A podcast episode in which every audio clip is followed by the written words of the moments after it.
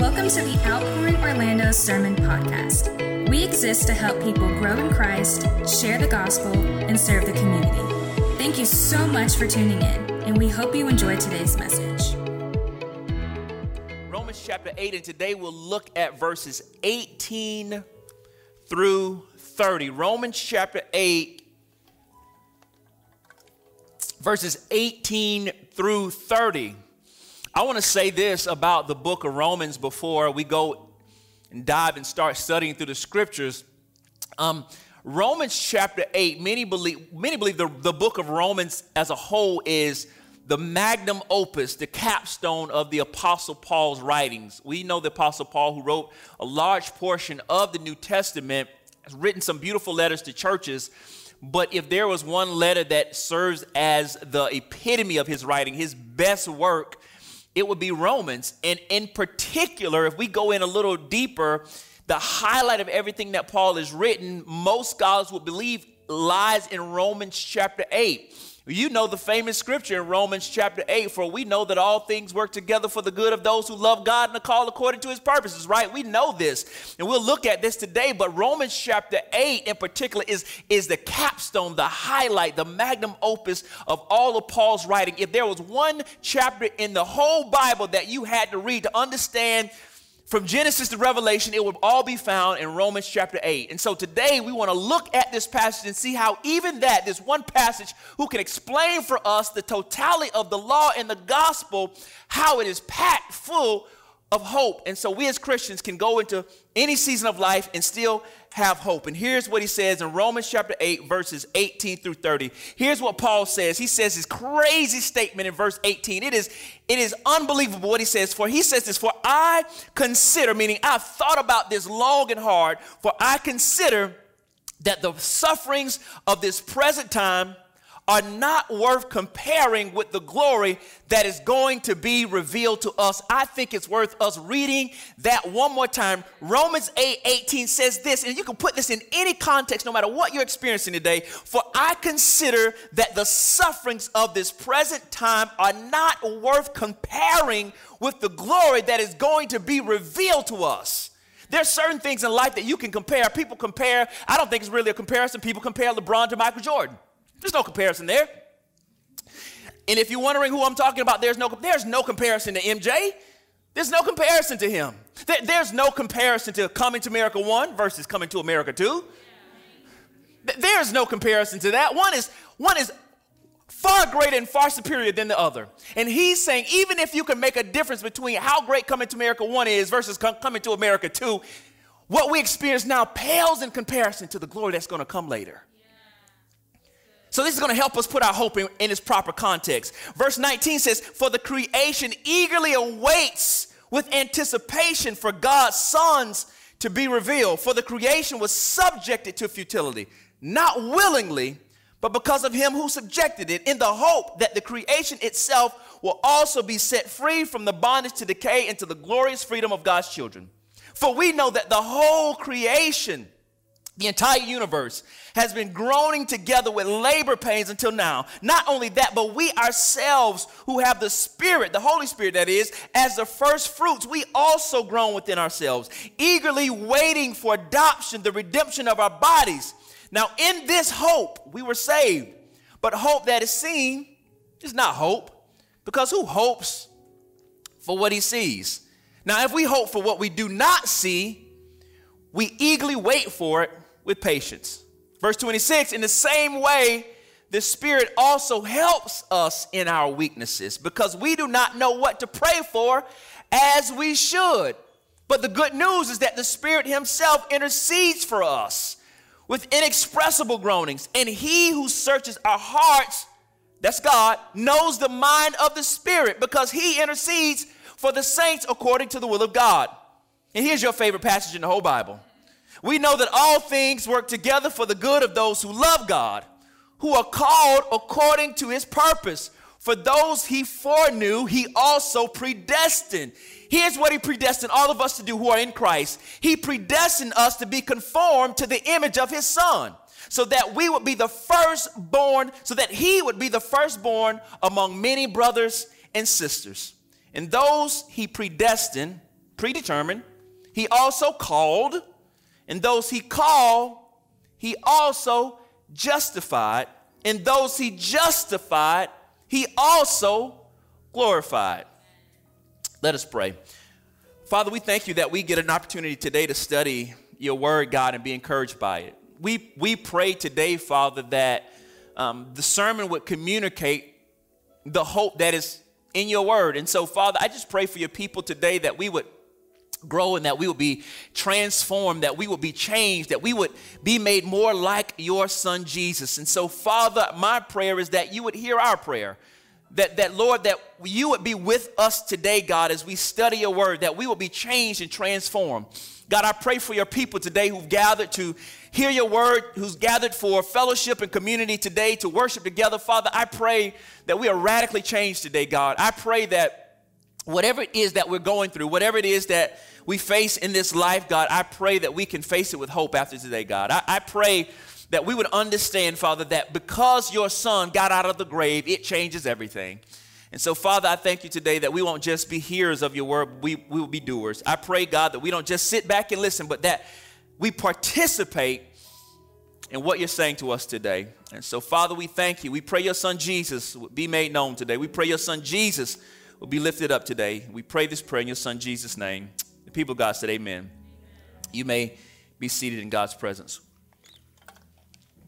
My sermon title today is Hope in all seasons, hope in all seasons. As we alluded to at the outset, before we read the scripture, there's a, a movement that is happening in, in the church and in Christianity as a whole. It is no, is no secret that many people are leaving the church. It's no secret that many people are leaving churches in droves. And, and, I am, I'll put my cards on the table. I am an apologist for the local church. I believe that the church is God's hope for the world. So whether people leave the church or not, Jesus made a promise that the gates of hell would never prevail over his church. And so I, I want to say that as to, to those who are part of a church, those who are following Jesus, those who understand that you can't have Christ without having his body. I want to give you hope that no matter what the world thinks about the church, no matter what people who have left the church has to say about the church, it does not change the fact that God's plan A for the world would hap- will happen through the local church. You are part of the best thing that's ever happened to the world. We are the hope of the world. No matter what people feel about us, no matter what people think about us, God has given this hope to his church. But but I want to address this idea that people are leaving the faith and people people are leaving the church. I, I think the question that lies beneath the exodus that is happening is that people are asking themselves because once you leave church, you eventually leave God. Right, right. And once you leave God, then, then subsequently a person will leave the church. You can't have one without the other because they're one and the same. If, if, if we are the body of Christ, Jesus is the head. And so you can't have a body with a head detached from it. So you can't have one without the other. And so what, what lies beneath this exodus, I think, is a loss of hope in the church. But I think what, what people are really asking themselves is being a Christian really worth it? Is being a Christian really worth it? Have you ever been trying to live for Jesus, doing all that you could to serve Him, to follow Him, to have a relationship with Him? And even if you didn't verbalize this question, in your heart, you ask yourself, is it really worth it? If you are honest, you will say that you've had some points where you're like, God, I don't I don't know how much longer I can take this. I don't know if I can keep following you in the manner that I'm following you because I keep experiencing this disappointment. Well, verse 18 today is one of the most astounding verses in all of Scripture. It is one of the most shocking, one of the most jaw dropping uh, scriptures in all of the Bible. And Paul says the sufferings of this present time are not even worth comparing with the glory that is going to be revealed to us. Paul even puts his own suffering in its place, he puts his own suffering in its, in its proper context. What, is, what Paul is trying to communicate to us is that we can remain hopeful through everything we see and everything we experience because there is a promise from God that this life is not all that there is. If this life is all that there is, then you are right. There is no reason and no need for any of us to have hope. But Paul says what we're experiencing in this present time is not even worth comparison, comparison, comparing to what we are going to reveal, what is going to be revealed when God comes back. What he's saying is this yes, I'm going through stuff now, but when God comes and he reveals his glory, what I'm going through now will seem like nothing in comparison to the joy that God is bringing with him. He puts it in its present context. The, the writer of this letter, the Apostle Paul, is writing to the church in Rome, and he himself has already experienced so much pain and disappointment. If you read Romans uh, chapter 11 or chapter 12, Paul talks about his experiences. He says, I've been shipwrecked, I've been beaten, I've been hungry, I've been left at sea, I've been abandoned by my friends, I've been thrown in prison, and yet and still, the man that went through all of that says that this present suffering is not worth comparing to what's going to come in the future. He puts his suffering in the right perspective. Paul knew that if Jesus got out of that grave, it changes everything. That, that if the, the resurrection actually happened, if the tomb is empty, if Jesus, who hung on the cross, who suffered and shed his blood and died for my sins, if he got out of the grave, if the stone, if the tomb was already empty, then I know that I can have hope because if he has been raised, I will eventually one day be raised with him. That this life is not all that there is. If his path was from suffering to glory, then I am expected to follow that same path. If I experience and hope to experience the glory of God in the future, I must follow the same path as my master. So if I'm going to experience glory later, I got to have some suffering now. Suffering is a part of the Christian story. Now, I know we don't like to talk about suffering, but here's the good news for us as believers, our suffering is purposeful. There's purpose in your disappointment. There, there's, there's purpose in your pain. In the life in Christ that we have now, although it is good, we experience what others cannot experience. We get to have the peace that surpasses all understanding. We actually can have joy if everything around us is going to HE double hockey sticks in a handbasket. We can have this joy because our joy is not predicated on what goes on around us, it's predicated on what's happening on the inside of us. That, that we can have joy, that we can have peace, that, that we have this love of God. We, we have this forgiveness that no matter what we go through, we have these intangible things because of our relationship with the Lord Jesus Christ, we get to experience peace and joy like no one else can, no matter what happens around us. Some of us, although the pandemic has been tough and it's been challenging and we've had to do things that we were not accustomed to, some of us never lost hope. Some of us have still had peace in the midst of it. When people wanted to give up and people didn't know what was happening and people didn't know if the world was coming to an end, we as Christians, some of us sat back and just enjoyed life as usual. And, and if you experience peace in hard times and in hard contexts, if you still experience joy and love and all of those wonderful things, I want to tell you today that that was just a small foretaste of what God is going to bring in the future. Our, joy, our peace that we experience now is like a little appetizer when you're at a five star restaurant. It's like a little bit of appetizer. We would go to this restaurant in Miami called Joe's Stone Crab. You might have heard me talk about it before, but I love this place. I love this place. I love this place. We would drive almost four hours just to go to this restaurant. And what, what makes it so wonderful is not just the main course, but they set you up so nice with the appetizers. They bring all kind of bread to your table. This is before we was gluten free and stuff. They bring all this bread to your table. It's, it's beautiful. I mean, the bread is so good, and they bring it out, and it's warm. It's, it's amazing. They have this good butter that goes along with the bread. It is amazing. And the bread is good. I, I could get full off of the bread. But what I know is that the bread and the goodness of it is just an indicator of how good the main course is going to be when it gets to my table.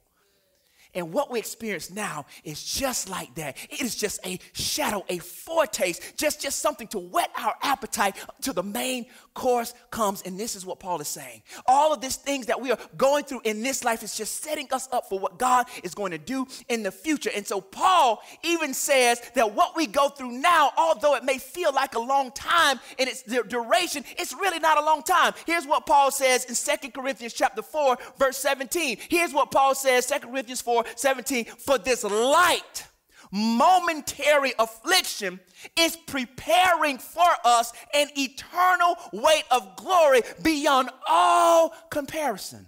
Here he is again talking about comparison. And here's what he says this is a light, momentary affliction. Any suffering that you deal with, pain, persecution, sickness, hunger, disappointment, heartbreaks, even death, are all just an indicator of the glory that's going to be revealed. And although it may seem that like our seasons, our difficult seasons last a long time, it is a short, momentary thing. It is like shorter than a second. We're going to feel like it was nothing when his glory is revealed to us. He puts it in its proper context. Our suffering, he says, is preparing for us something greater. Our suffering is not just preparing us for something in the future, though, it is also working something in us now.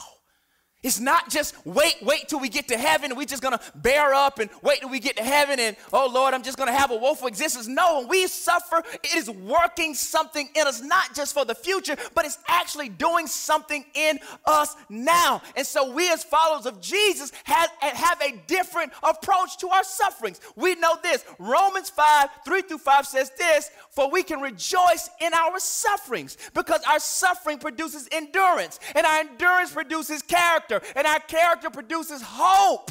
And so everything we go through is producing something else in us. And as we suffer, we are growing in Christ, and it is making us more like Jesus. He puts our suffering in its proper context. Some of you don't, you don't know this. Many of you don't know this, but I was, a, I, I was an athlete in high school. I thought I was decent. Depends on who you ask. Depending on who you ask. Um, I played ball, and um, my my senior year of high school, we were really good. Um, but I'll tell you, it was the culmination of things that happened before. Um, there's a group of us guys, because I grew up in a small town, there's a group of us guys who went from elementary all the way to high school together. And we played ball from little kids together all the way through middle school, all the way to high school. And so we worked at it for a long time, but I got to high school, our team was terrible. Our team was absolutely terrible. We're bad. Um, I remember one game, this team beat us 90 to 40, it beat us by 45 points. It's bad. I remember this. I was in ninth grade. This is a varsity team. Nobody beat me that bad, but we were. There was the. This was the varsity team. I was in ninth grade. Varsity was was terrible. And any any young man, kid, or young lady actually who plays ball you know, at some point when you get to your junior, senior year, the expectation is that you would play on the, the varsity team, right? And uh, got to 11th grade, and, and, and that nucleus of guys that I talked about that we all went to elementary school together and played ball together, we finally were all on the same varsity, varsity team. And, and our town was a basketball town. We weren't good at football, really. We weren't good at any other sports. We were really, really good at basketball. We had a history in basketball in the state of Florida. And so we got there 11th grade year. We were, we were amazing, but we got disqualified because some people had some bad grades and stuff like that, whatever. Um, but then the preseason came for our senior year. And um, everybody knew what was going to happen. We, we literally had a plan to destroy absolutely everybody on our schedule. We, we knew we were going to destroy everybody. But, but we didn't just get to start playing in the season, there was a preseason. And so we spent the whole summer working and training we, we, had a, we had a coach who played pro who played NBA ball, and he was difficult to, to, to, to, he was a difficult coach. He was hard on us, man. We went through so much in the preseason, so much training, so much just exertion, and so much running and sit ups and push ups and jumping over stuff, and in the hot sun and in the hot gym with no AC. And most of those times, I didn't feel like going through it. Most of those times, I really didn't want to deal with it. I didn't want to go to practice after school. I just wanted the season to start so we can play the games, but I couldn't start the season unless I prepared first. And we went through all of that sweat, all of that investment, all of that, that pain, all of that fouling each other and being rough and, and being and, and trying to create this mindset. We were doing all of this stuff which was preparing us for the season to come. And the season started, and we did just what we expected. We ran through everybody on our schedule. And then when it came time to go to the Final Four, I remember it like it was yesterday when the clock struck zero against University Christian School in Jacksonville. Everybody ran out of stands, everybody celebrated, and we cut down the nets because we were on our way to Lakeland where they played the state Final Four. And here's what I want you to know when I was cutting those nets, I had no recollection of what happened in the preseason. All of that pain, all of that sweat, all of them suicides we were running in the gym, all of that running outside, all of them push ups, all of them sit ups. It was a light, momentary affliction. I don't remember the pain, but I do remember the joy to this day of cutting down those nets. And what I'm telling you now is what we're going through is a preseason, which is preparing us to be victorious at one state in time when Jesus comes back. And here's the thing we knew as a basketball team that we had a chance to be pretty good, but there were no guarantees guarantees that we will be victorious. And what I'm telling you is there is a guarantee because the victory has already been won. And all we're doing is preparing for what is to come. So, going through all of that was worth it when I put it in the context of the joy and the reward that was coming at the end. And this is what he's trying to communicate to us. He's saying all that say this that suffering does not have the final word. Let me put it to you more plainly. Your situation does not have the final word. So, all the things that we go through is a type of frustration, a type of groaning that happens to us. These things that come, they frustrate us, frustrate us so bad at times that we, we want to cry because we want it to be over with. And this, this is a frustration that we deal with because we live in a fallen world. And so the Bible characterizes that frustration as groaning. Characterizes it as groaning because sin has entered into the world. There is a groaning because sin has entered into the world. There is pain and there is suffering that we have to deal with. And we wait for the reward that is coming at the end, but we wait with hopeful anticipation because we wait with hope because we are weak. It's not easy to do this, but the gospel provides us with hope.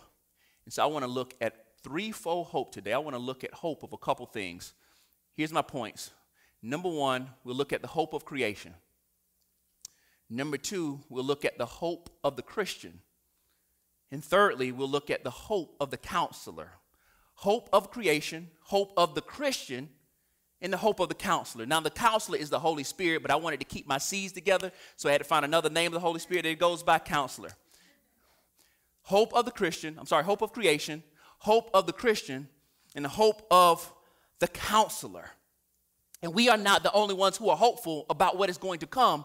The creation is hopeful as well. Look at verses 19 through 22. It says this For the creation, the universe eagerly awaits with anticipation for God's sons to be revealed. For the creation was subjected to futility, not willingly, but because of him who subjected it in the hope that the creation itself will also be set free from the bondage to decay into the glorious freedom of God's children. For we know that the whole creation has been groaning together with labor pains until now. He is talking about creation, non human creation, sun, stars, the seas, the mountains, all of God's non human creation. Even they await and hope for the fulfillment of God's plans and purposes for humanity. And Paul here says the creation waits. It's almost like he personifies creation. He almost says it like creation has a personality. But we know that's not unfamiliar because when we look at the Psalms or we look at the prophets, they always describe creation as either singing, the rivers are clapping, or the mountains are singing, or the hills are breaking forth in song, and the trees are clapping their hands. It always describes creation as doing some type of human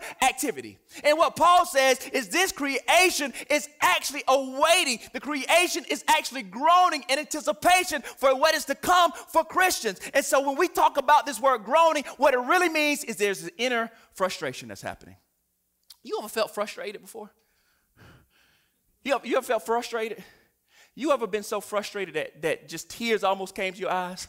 You, you almost been so frustrated that you didn't just cry, but you got out of character? Guess it's just me. I'm the only one that's been frustrated. So you just went through all of 2020 unfrustrated, unbothered, huh? But creation is even frustrated. Creation is groaning. We look at hurricanes, earthquakes, tornadoes. We look at Hurricane Katrina. Or we go back several years and think about Hurricane Andrew. We see creation is out of whack because that's not what God intended for creation to be. Do you know that God didn't intend for there to be earthquakes? Did you know that God did not intend for there to be hurricane season in Florida? Thank God that we survived it again. That, that, that tornadoes were not God's original intention in the garden when He made everything, that, that He did not intend for it to be this way, but because of man's fall and sin, it threw everything off course. Notice how sin just didn't affect Adam personally, but it affected everything around him because sin has far reaching effect and far reaching implications when we sin. And so we see all of those things. There's a reason why the creation is groaning. When we go back to Genesis chapter 3, after the fall, after man's sin, God told him, The ground is cursed because of you. You will eat by, by means of painful labor, it will produce thorns and thistles for you. Creation will not do what it's expected to be done because you've sinned and thrown everything off of its order. And so the creation is groaning. The creation is longing to be back in the place that God originally intended for it to be. Creation was supposed to be peaceful, joyous, a paradise of sorts. And so creation is even waiting for the sons of God to be revealed. Think about this creation, the universe. He says it's been subjected to futility. It means subjected to nothingness, emptiness. That the effects of the fall has touched the entire universe. God says God Himself subjected the creation, subjected the universe to futility and frustration because of the sin of humanity. He subjected the universe. I have a question. I have a cultural concern and a cultural con- concern that I need to address with my congregation. If God says He subjected creation, if He subjected the universe, why are so many people talking about what the universe gives? You. So somehow it's become a cultural phenomenon to give all credit and honor to the universe. Even among some Christian folks, I see you on social media talking about the universe. That, that that's just how the universe works. That the universe gives you what you put into it. That, put it out there in the universe so it can manifest itself. But, but how is that possible when we see that God says, I subjected the universe? The universe can't give you anything, it's been subjected under the authority of God. And some of you are short circuiting yourself because you keep going to the universe instead of going to the creator of the universe. You're worshiping the creature rather than the, worshiping the creation rather than the creator. But, but the universe itself is subjected to the one who has authority over it. The universe can't give you nothing. God has not called us to worship the creation. You're worshiping the gift, not the gift giver.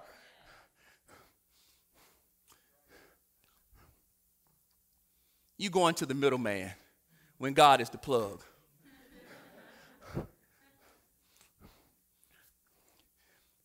But when he says, I subject it to futility, he even puts it in a context of hope because what he said in Genesis before he pronounced that, he told him that the seed, that the heel of the seed of the woman would crush the head of the serpent. The seed of the woman is Jesus. He would crush the head of the serpent. When did he crush it? He crushed it when he went to the cross and died for our sins and rose out of the grave, defeating sin and death. And so we have victory in Jesus. And so at some point, he even made a hope to creation that things will be made new at some point in the future.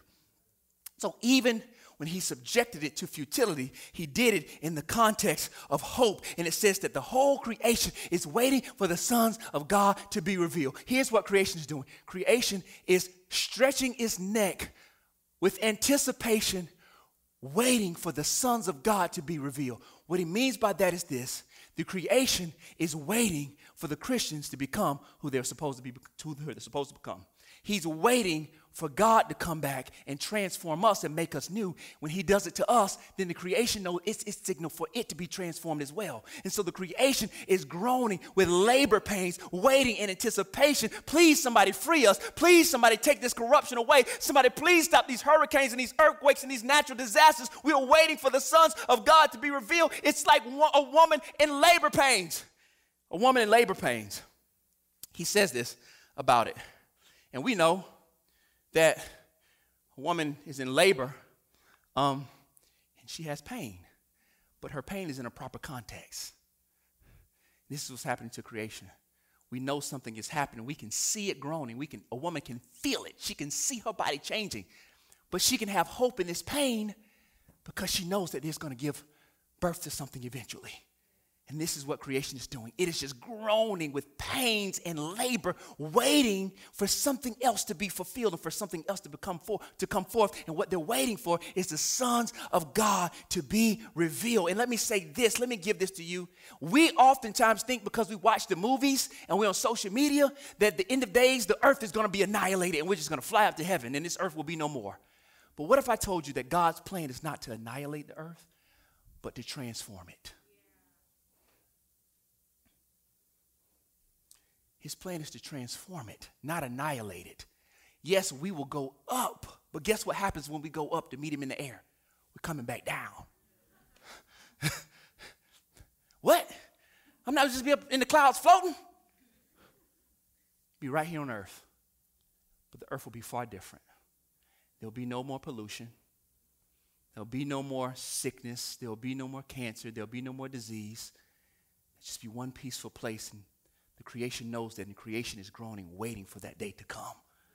So the creation has hope. The creation is not the only thing that has hope. There's also hope for Christians. Look at verses 23 to 25. It says this not only that, but we ourselves who have the Spirit as the first fruits, we also groan within ourselves, eagerly awaiting the adoption, the redemption of our bodies. Now, in this hope we were saved, but hope that is seen is not hope because who hopes for what he sees? Now, we hope for what we do not see. We eagerly wait for it with patience. And what it's saying is this is that we await our adoption, the redemption of our bodies. At the moment of conversion, God brought us into his family. We are God's adopted sons and daughters. And so, when you think adoption, don't think, okay, the natural child versus the adopted child. No, when God adopted us, it is just like we are his natural children. We get all the benefits of being in God's family. And what they're saying is we are waiting the anticipation, the redemption of our bodies. We are completely adopted. We'll be as we are as adopted now as we will ever be. However, our adoption is not full and final until the return of Christ when we come and get our glorified, redeemed bodies and we are just like he is. God's plan is to make us just like his son, but even we eagerly anticipate that day to happen. And so we have frustrations and disappointments. Our groaning is just an indication indication for us that things are not the way that they should be, but there's also a hopeful side that says things aren't the way they should be. However, we know that they will get better. And so, even in our frustration, our frustration ain't just completely negative. Our frustration is even hopeful. When you get frustrated, your frustration, your frustration with your disappointment, your frustration with your shortcomings, your frustration with your own sin is just an indication that things are not the way they should be, but help is on the way. Your frustration is just communicating to you yes, things are not the way they should be, but at some point things will be the way they should be. Your frustration even means something. Every time you get frustrated, that should be an indication to you yes, things are not the way that they should be. However, God is coming to make them better. So, even your frustration with your day to day life, even your frustration when you make the same mistake over and over again, is an indication that things are not the way they should be. However, if we keep our hope in the one that is to come, things will be as they should be. Here's what Dr. Eugene Peterson said about this same passage. She says, Waiting does not diminish us any more than waiting diminishes a pregnant mother. We are enlarged in the waiting. We, of course, don't see what is enlarging, but the larger we become, the more joyful our expectancy. The bigger a woman, the, the more a woman grows, let me not say bigger to a woman, the more a woman grows in her pregnancy, the more it's an indication for her of what is about to happen. Her joy can increase because she knows at some point this pain will end. And this is what he's saying. And so even we have hope in our waiting. The main point of our hope is this. Here's how you know we can have hope. Because we have the Holy Spirit. And here's the focus of the message today. The Holy Spirit is the indicator for us that things at some point are going to be better. The Holy Spirit is the down payment. It says the, the Spirit is the first fruits that means it's the down payment. It, it, is, it is the deposit. It is the stamp that lets us know that, that things are the way they are, but at some point things are going to get better. The Holy Spirit is the, the down payment. It's the beginning of the process. It's a foretaste of the future. The Spirit is actually what connects us with the not yet and the already. The, the Spirit lets us know that, that we are already saved as we're ever going to be, but not yet quite how we're going to be. The, the Spirit is what keeps us saved. The Spirit is what holds us. It's the deposit. And we have to live in this tension if we have the Holy Spirit and know that the Spirit is there as a deposit, but it's also there as an indication that we can have hope. When God gave us the Holy Spirit at our salvation, at the moment of our, uh, of our conversion, we knew at that point that everything that God has promised is coming to pass. And the Spirit is an indication and a down payment for that. Some of you didn't grow up in the 80s, so you're not familiar with layaway. But whenever you couldn't afford something right then, you put it on layaway. That could have been clothes. That could have been toys. That could have been anything. Man, back in the day, J.C. Penney, Kmart, all of these places, Sears, all of these places, you could do layaway. And layaway was this I'm just going to put something down on it. But what I put down on it is an indication that I'm coming back to pay it in full. And the Holy Spirit is that down payment that lets us know that the Son is coming back and He's going to bring the fullness of what was guaranteed to us. The Holy Spirit is a, is a game changer for us. And no matter how much we have this tension, we must wait well in our weakness, and we have the Holy Spirit to help us. And so the last thing I want to look at is the hope of the counselor. The hope of the counselor. We have the hope of creation, hope of the Christian, but now we want to see the hope of the counselor. Verses 26 to 27 says this In the same way, the Spirit also helps us in our weaknesses because we don't know what to pray for as we should, but the Spirit Himself intercedes for us with inexpressible groanings. And he who searches our hearts knows the mind of the Spirit because he intercedes for the saints according to the will of God. The Spirit doesn't just bring us counsel and comfort in our suffering, He also brings assurance in our faith. And I want to give you this so important.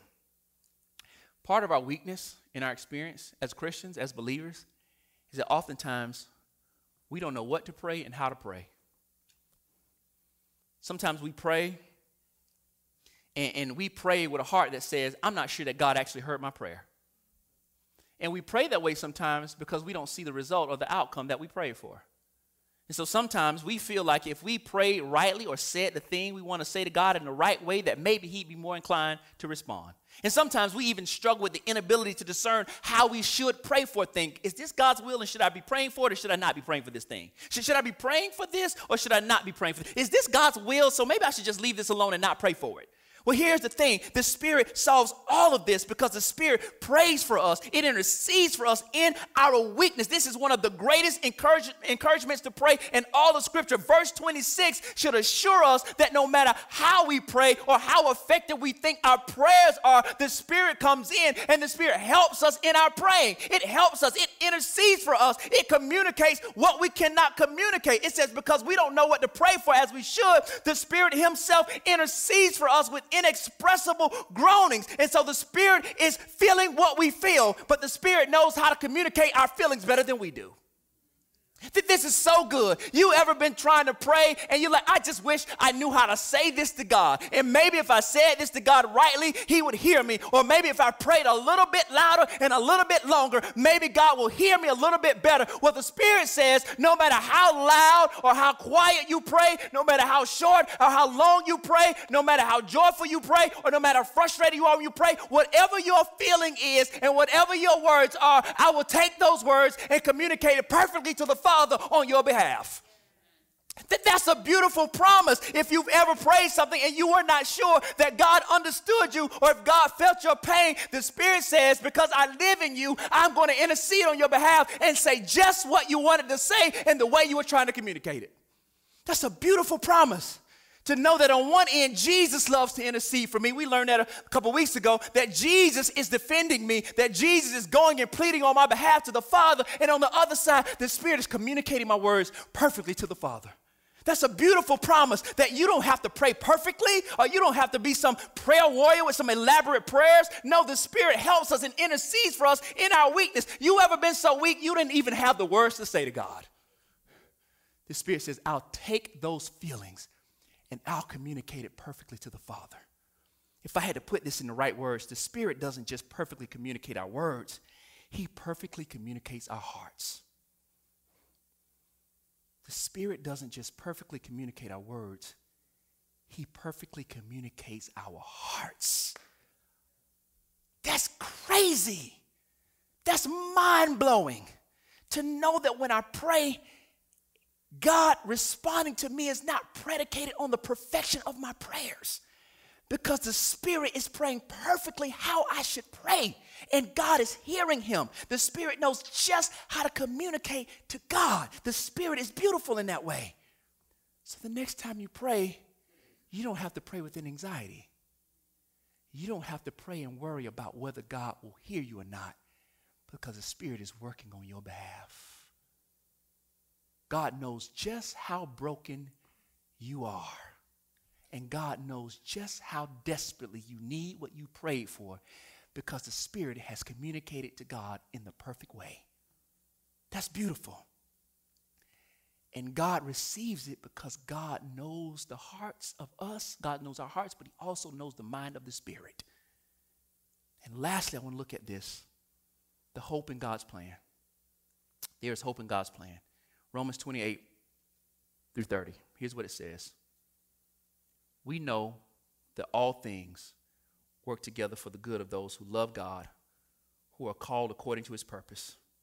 For those he foreknew, he also predestined to be conformed to the image of his Son so that he would be the firstborn among many brothers and sisters. And those he predestined, he also called. And those he called, he also justified. And those he justified, he also glorified. And here's what, it, what we need to know in the midst of our suffering, God is working in accordance with his own plan and purpose. No matter where you are in your life, no matter how far you think you are away from going where you thought you should be going, no matter what you're experiencing in this life, if you are in Christ, you have the guarantee that God's plan is not thrown off course. God's plan is still in effect. God's purposes are still going forward. And so you can rest right where you are, knowing that if you are in Christ and Christ is in you, then whatever you're experiencing, no matter how far you think you're away from where you thought you should be, God has you right where He wants you. His plan is still working in your life because ultimately God's plan is not for you to achieve all your dreams. God's plan is for you to be more like His Son.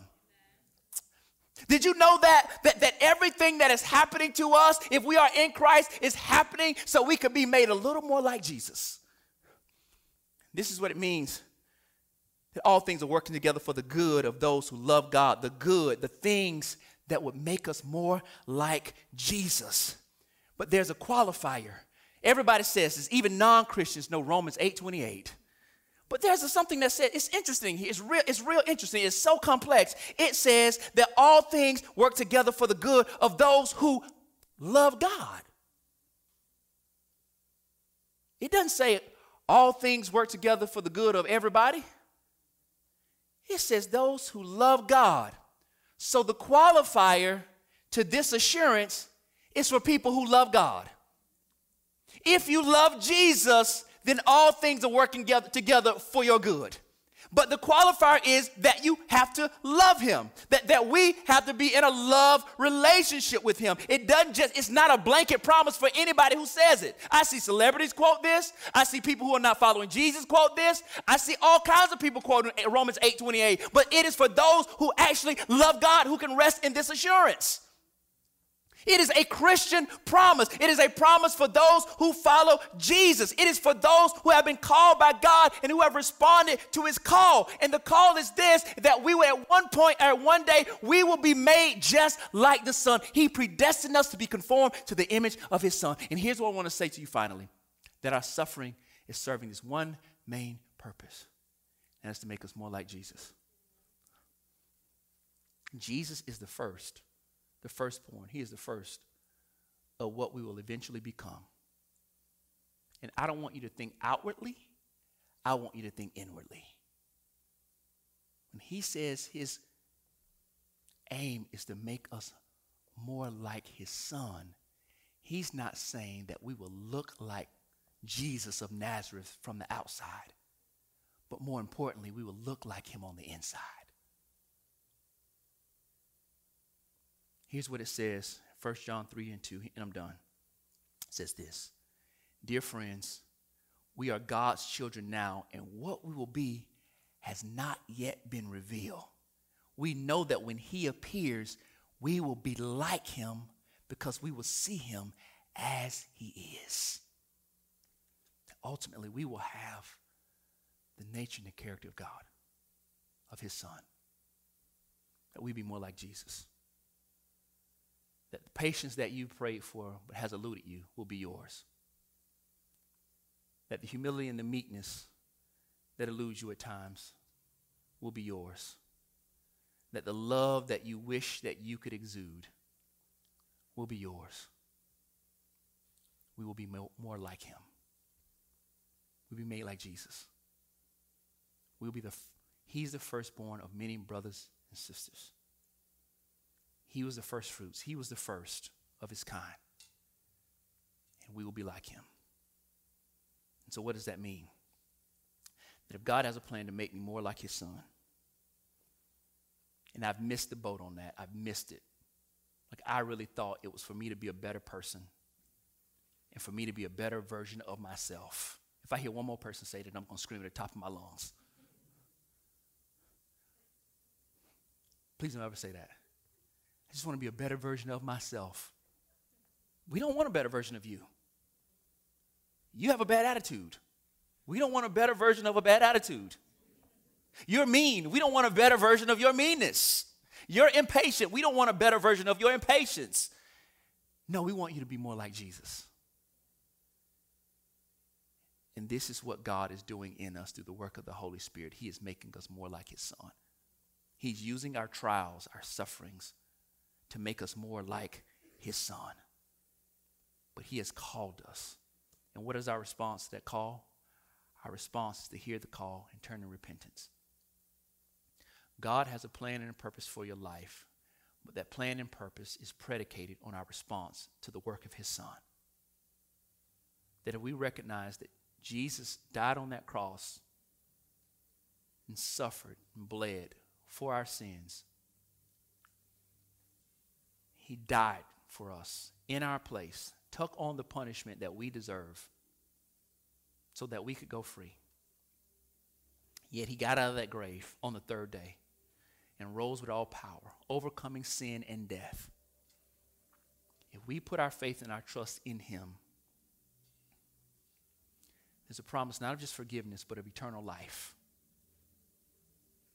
In the sufferings of the present time, then will not be worth comparing with the glory that will be revealed to us.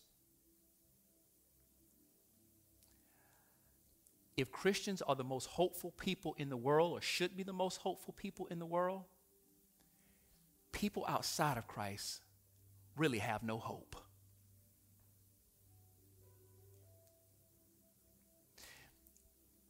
Becoming more popular, becoming the person that you want to be in your career, becoming as rich as you want to be, becoming as healthy as you want to be.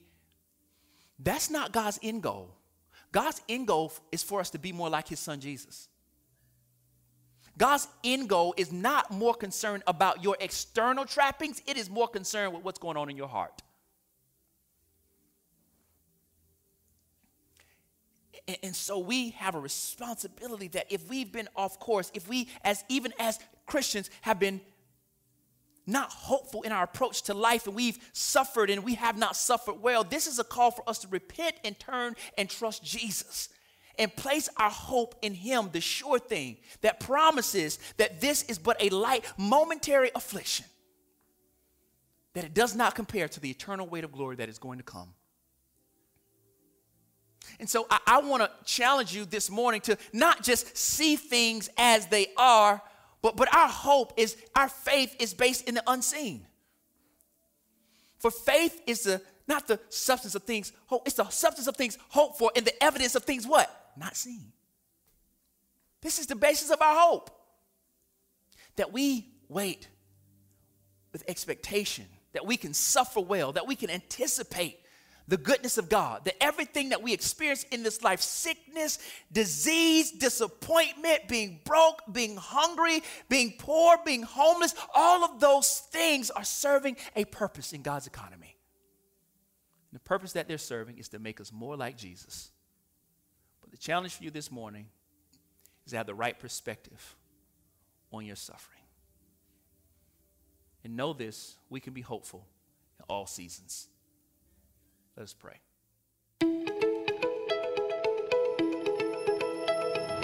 We hope you enjoyed today's message. If it was a blessing to you, please consider visiting our website, outpouringorlando.com, to connect with us and to also give financial support. If you are ever in the Orlando area, we would love to serve and worship with you.